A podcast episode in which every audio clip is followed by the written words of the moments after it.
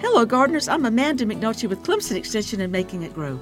Fall, when it finally comes, is the best time to add new plants to your yard. The tags that are hanging off the branches of plants at your garden center or the information about plants offered online give you the range of cold hardiness zones that plant can live in. Sometimes I search the Monrovia nursery pages as an easy place to get the zones where specific plants should grow well. When searching hydrangeas, the panicle hydrangeas are listed as suitable for zones 3 through 9.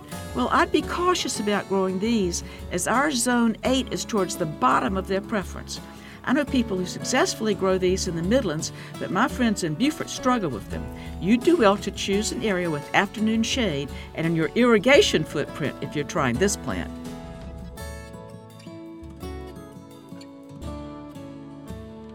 Funded by South Carolina Farm Bureau and Farm Bureau Insurance.